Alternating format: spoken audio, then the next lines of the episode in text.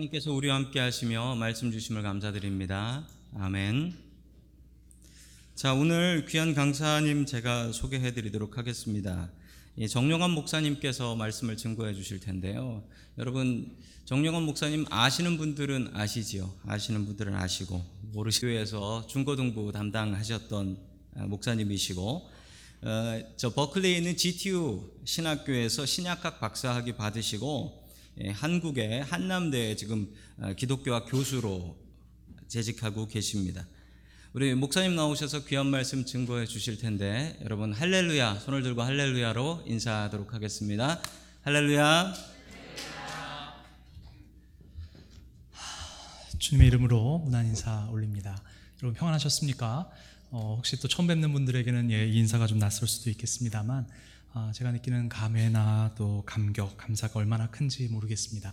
어, 2005년도에 제가 어, 버클리를 떠나면서 또 와서 고별 설교할 수 있는 기회를 주셨는데 어, 여러 성도님들 어, 실제로는 이제 5년 만에 뵙는 분들이 많으실 거고요. 사실은 또 어, 제가 예, 홈페이지로 많이 스토킹을 했기 때문에 예, 뭐 이렇게 크게 안 반가운 분들도 많으세요. 사실은 제가 늘 배웠었던 부분이 있습니다. 여러분들만 아마 5년 만에 어, 뵐 텐데 예, 제가 그동안 라식도 했고요. 또 미국 온다고 또 염색 검색도 했기 때문에 사실은 예, 훨씬 더 잘생겨서 예, 5년 만에 돌아왔습니다. 어, 보시다시피 여러분의 어, 관심과 또 사랑, 격려로 지금까지 어, 잘 지내고 있습니다. 어, 많이들 궁금해하실 텐데 예, 지금까지는 아내와 잘 살고 있고요. 네, 아이들도 또 셋 잘 크고 있습니다. 어, 다시 한번 진심으로 감사드리고 오늘 귀한 주일입니다. 어, 기도를 통해서도 또 확인하셨겠지만 사순절 첫 번째 주일이기도 하고요. 또 저희 교회가 창립된 지 39년 감사 주일이라고 또 들었습니다. 아시는 분은 아시겠지만 오늘 아침에 어떻게 초콜릿을 받으신 분도 계실 거고 예, 안 받으신 분도 계실 텐데 오늘 발렌타인데이라고 합니다. 참 의미가 깊습니다. 그런데 오늘 제가 조금은 좀 생뚱맞아 보이는 본문을 말씀으로 나누고자 선택을 했습니다. 여러분 혹시 이 본문이 어떤 상황인지 아시겠습니까? 말씀을 좀 잠깐만 다시 보시면 예수님께서 사실은 공생애를 시작하시기 전에 어떤 과정을 밟으셨는지를 보고해 주는 본문이에요.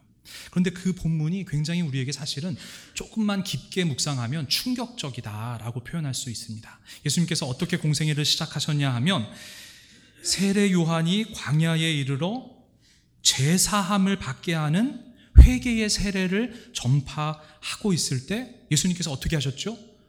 이 요단 강가에 나오셔서 다시 한번 말씀드립니다. 죄 사함을 받게 하는 회개의 세례를 예수님께서 받으셨어요. 하나님이신 예수님, 죄가 없으신 예수님께서 왜 죄사함을 받게 하는 회개의 세례를 받으심으로 공생애를 시작하셨을까라고 하는 것은 사실 지난 2000년 동안 참 많은 사람들에게 충격 그리고 궁금증으로 남겨져 있는 어, 질문이기도 합니다. 사실 지난 5년 동안 한국에서 사역하면서 이 말씀에 대한 깨달음이 있었기 때문에 오늘 그 말씀을 좀 나누는 것으로 오늘 참 중요한 주일인데 어, 대신하고자 합니다. 말씀을 시작하면서 한번 이런 질문을 드려보겠게요. 여러분, 여러분의 삶에 있어서 가장 큰 은혜는 무엇입니까? 적어도 은혜장로교회에서 신앙생활을 하시는 분들이라면 은혜라는 말이 참 누구보다 남다르게 느껴주실 줄로 어, 압니다. 여러분, 여러분의 삶에 있어서 가장 큰 은혜는 무엇입니까? 사실 저를 오늘 처음 뵌 분들도 있는데 이렇게 말씀을 나눌 수 있는 것은 참 다양한 은혜의 자리와 또 고백들이 있겠지만 우리가 함께 고백할 수 있는 단 한 가지 너무나도 중요한 이 은혜에 대한 공통점이 있기 때문에 우리가 이 자리에서 또 함께 예배드릴 수 있는 것이 아닌가 생각합니다. 우리의 삶을 통해 하나님께로부터 받은 그 크신 은혜, 예수 그리스도. 그리스도의 그 사랑과 은혜를 사실은 우리가 모습이 다르고 여러 가지 다양한 배경 속에서 살아왔지만 그럼에도 불구하고 함께 할 수 있는 공통점으로 우리가 이 자리에 나와 함께 예배드리고 있는 줄로 믿습니다. 여러분 그 하나님의 은혜에 감격하십니까? 감사하십니까? 39년 동안 우리와 함께 하셨던 그 하나님 그 은혜를 이 시간 함께 묵상하기를 원하는데요. 곰곰이 생각해 보면 사실은 이 말이 이 고백이 사실은 조금 좀 어, 막연할 수가 있어요.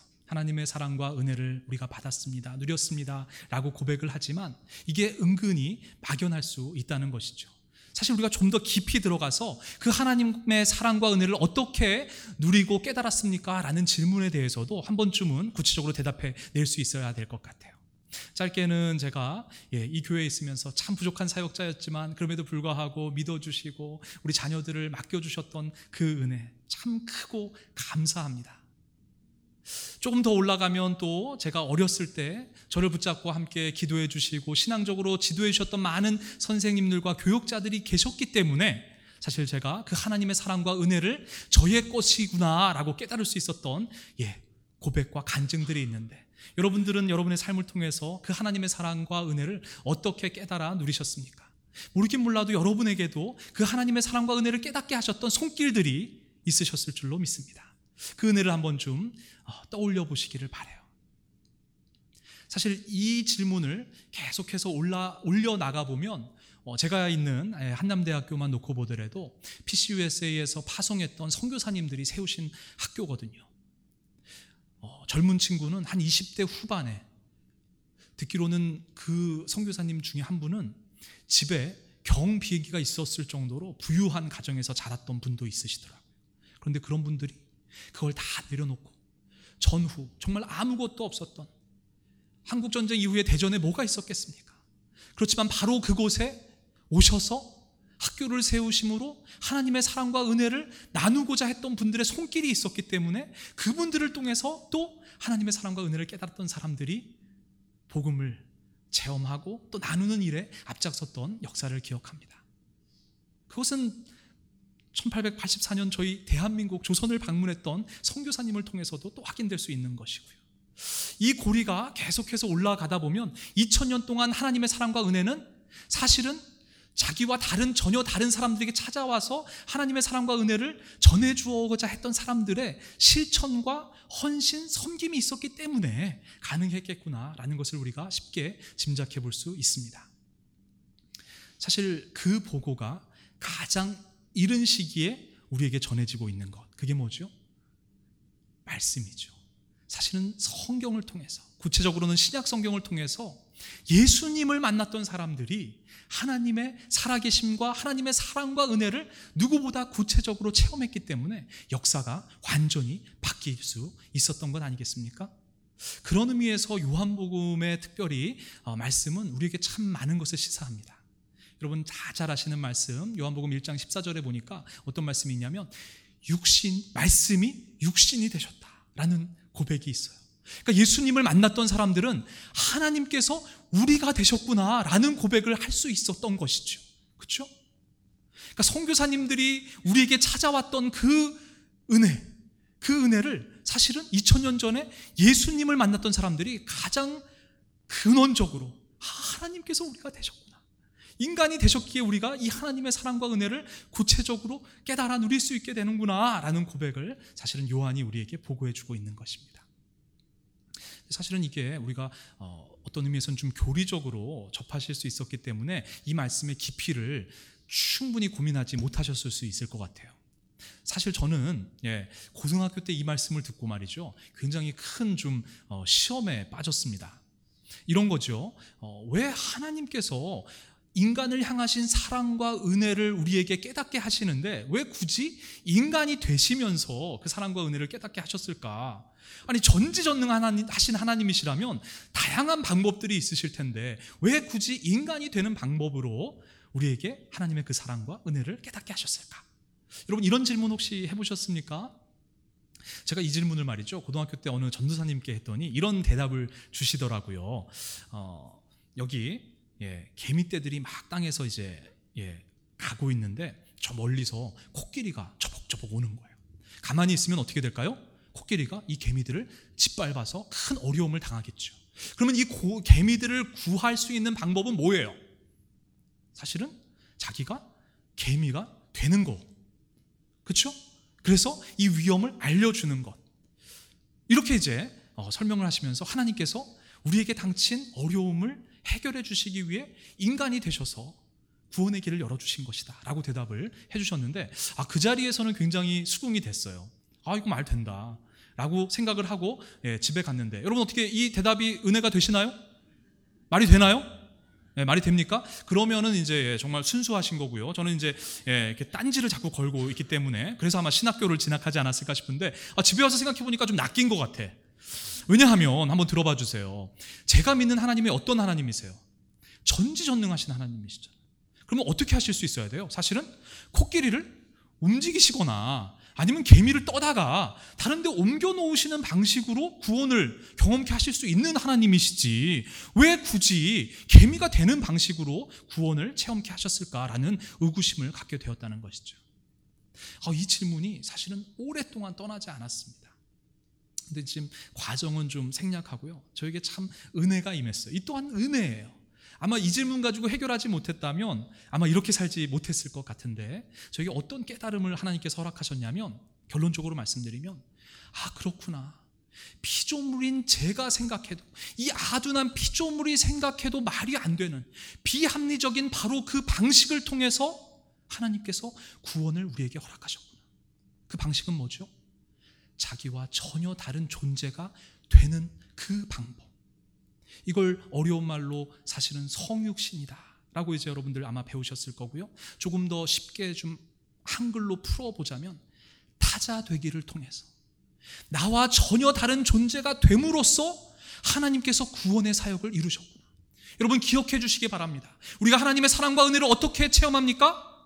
하나님께서 가장 먼저 우리가 되신 거예요. 자신과 전혀 다른 창조주께서 피조물이 되셨다라고 하는 말도 안 되는 바로 그 방식을 통해서 개념으로 또는 어떤 말로서가 아니라 실천으로 삶으로 타자됨을 통해서 우리에게 구원의 그 길을 몸소 보여주셨다. 사실은 이 깨달음을 얻게 되니까요. 저의 많은 어떤 삶들이 또 어, 해석이 되기도 하고 어, 또 도전이 되었습니다. 제가 어, 학위를 마치고 한국에 돌아갔는데요. 사실은 의도치 않은 이 여정들을 하나님께서 준비해 놓으셨더라고요. 어, 처음에 가서는 사실은 명지대학에서 예, 교목 사역을 했습니다. 캠퍼스의 환경이 녹록치 않습니다. 대부분 어, 크리스찬이 아닌 캠퍼스에서 어, 미니스트리를 한다라는 게 쉽지 않았어요. 아, 왜 이런 일을 저에게 허락하셨을까? 어, 명지대에서 한 1년 정도 사역한 이후에 그리고 이제 대전으로 예, 지금의 이제 한남대학에 가서 2년간은 예, 교목 사역을 했습니다. 그리고 이제 작년부터 어, 교양윤복합대학이라는 곳에서 예, 기독교 과목을 전담하고 있어요. 매 학기 최소한 네 과목을 통해서 학생들을 만납니다. 거의 다 불신자예요. 거의 뭐 이런 친구들 앞에 서서 예, 말씀을 기독교를 복음을 증거한다라는 것 여러분 좀 상상이 되십니까?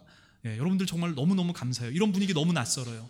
예, 제 말에 너무 경청해 주시니까 어떻게 해야 될지를 모르겠어요. 너무 달라요. 너무 달라. 아, 내가 정말 이런 친구들 앞에서 이 귀한 복음을 어, 돼지에게 진주를 이런 마음도 정말 수십 번씩 듭니다. 그런데 왜 그런 자리에 하나님께서 저를 위치시키실까? 위치시키실까? 그러면서 어, 깨닫게 된 말씀이 사실은 마가복음 1장 4절 말씀이에요. 오늘 주신 말씀입니다. 어, 이 말씀이 충격적이라고 말씀드렸잖아요. 그러니까 많은 세월 동안 사실은 마가복음은 우리에게 오해를 낳았던 복음서이기도 합니다. 어떤 차원이냐 하면 보십시오. 사실 예수님은 그냥 범인이라는 거예요. 팔레스타인에 살던 청년이었는데 바로 이 죄사함의 회개의 세례를 받고 나서야 자기가 누구인지를 깨닫고 하나님의 사역을 시작했던 보통 청년이었다라는 해석을 자아내게끔 했던 오해의 소지가 있었던 복음서이고 또 대표적인 구절이 1장 4절의 말씀입니다. 왜 죄 없으신 예수님께서 회개의 세례를 받으십니까? 라는 질문 앞에서 바로 이것이 예수님이 양자가 된 하나님의 아들로 양자가 된 대표적인 성격적 근거다라는 이단들의 오해를 자아냈던 본문이었거든요. 이 말씀에 대해서 저도 예, 신학학을 전공했기 때문에 다양한 의견들을 가지 의견들을 가지고 씨름했던 기억이 있었습니다. 근데 하나님께서 제 삶의 자리를 이렇게 움직이시는 걸 보면서 만나게 된 이 본문은 저에게 전혀 새롭게 다가왔어요.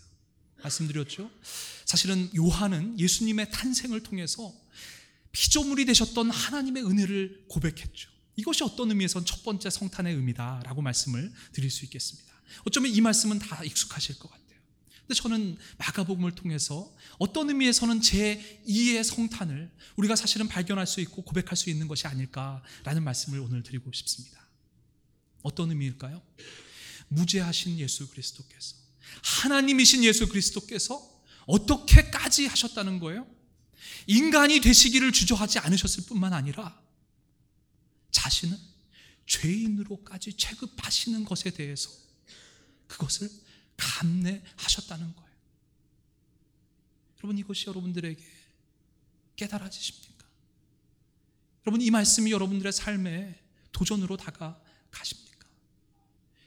죄인이 하신 아니신 예수 그리스도께서 세례 요한 앞에 가서 고개를 조아리시고 죄 용서의 회개의 세례를 요청하셔서 받으시기까지 우리와 같아지시기를 서슴치 않으셨던 그 예수님의 본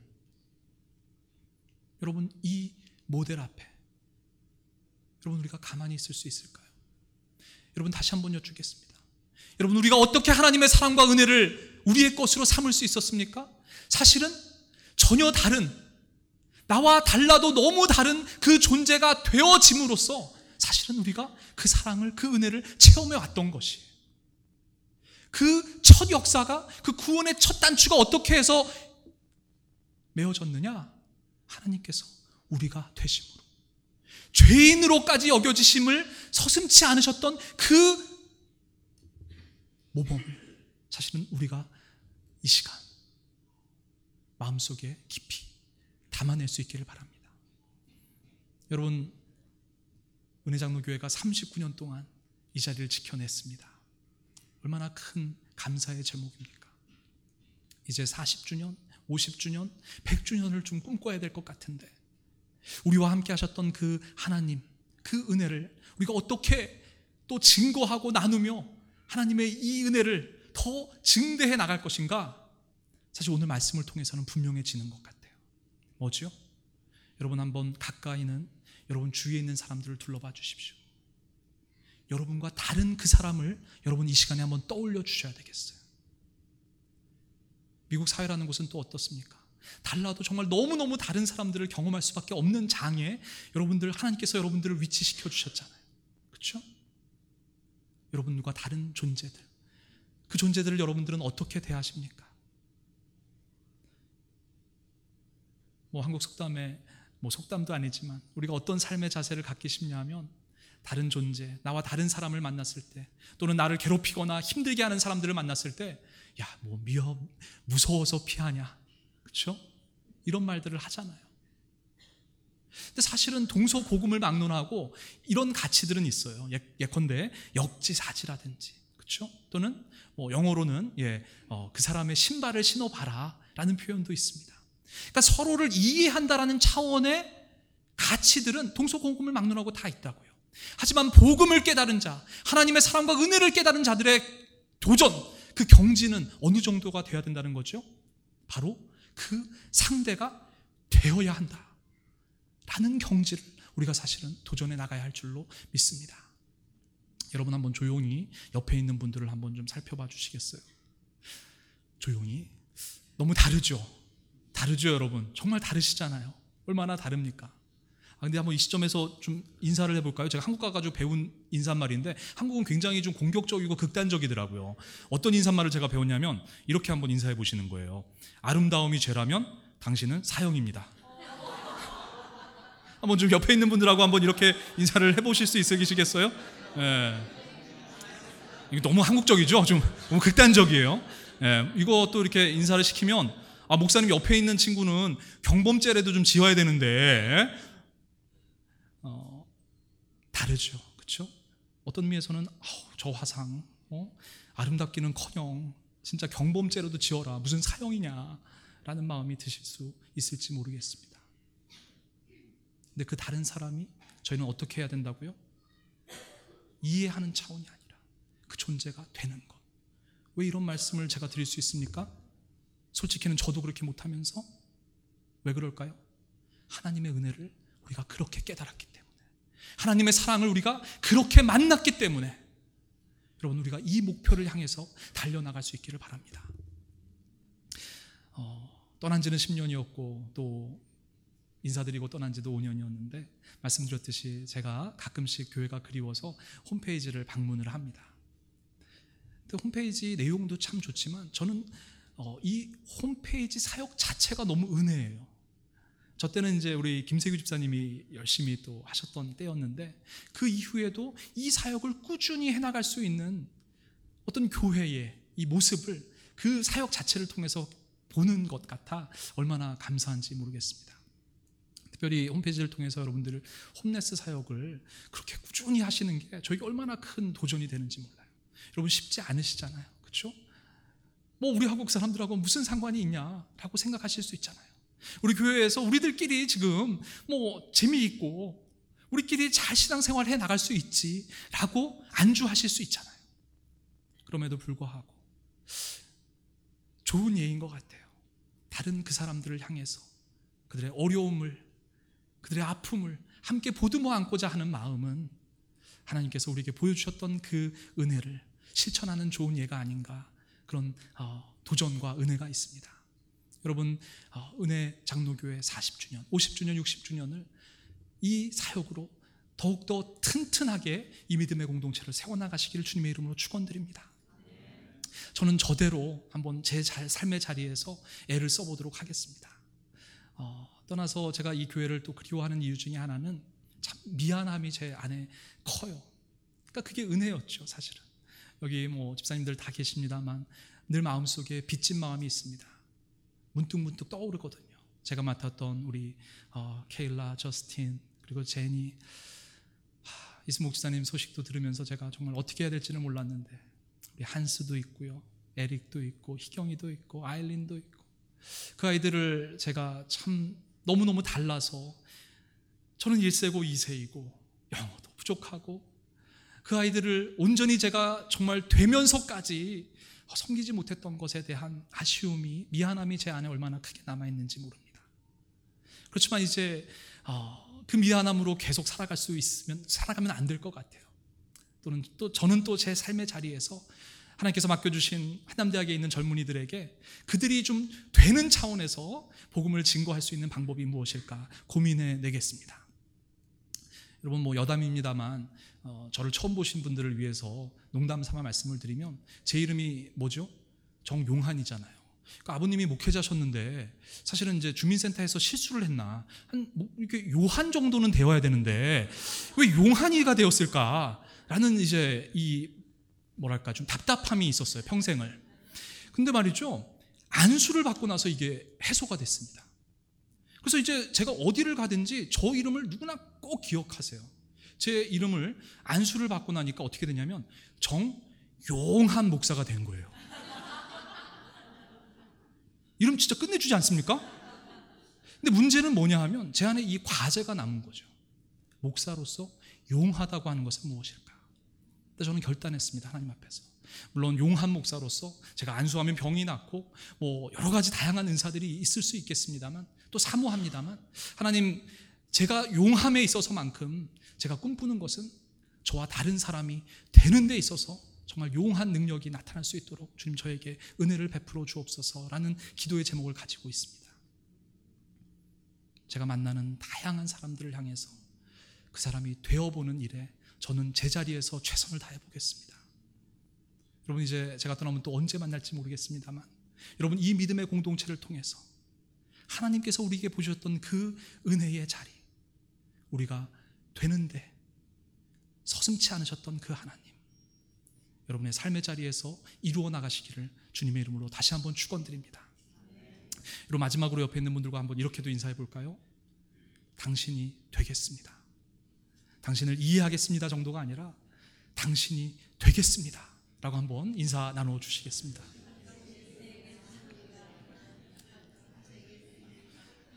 얼마나 다른 분들이 많으세요. 그렇죠?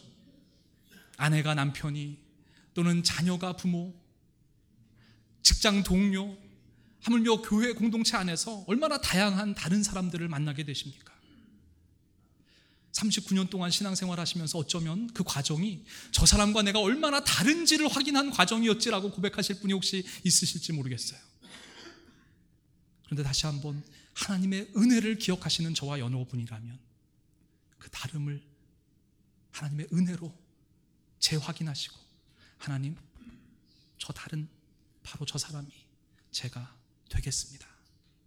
라는 고백 가지고 살아가시는 저와 여러분 되기를 주님의 이름으로 축원드립니다.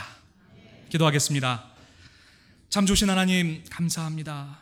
저희들의 삶에 너무나도 많은 감사의 제목들이 있지만 이 시간 저희 교회를 이곳에 39년 전에 세우시고 지금까지 이끄셨던 그 하나님의 은혜와 사랑을 기억합니다. 하나님 감사합니다.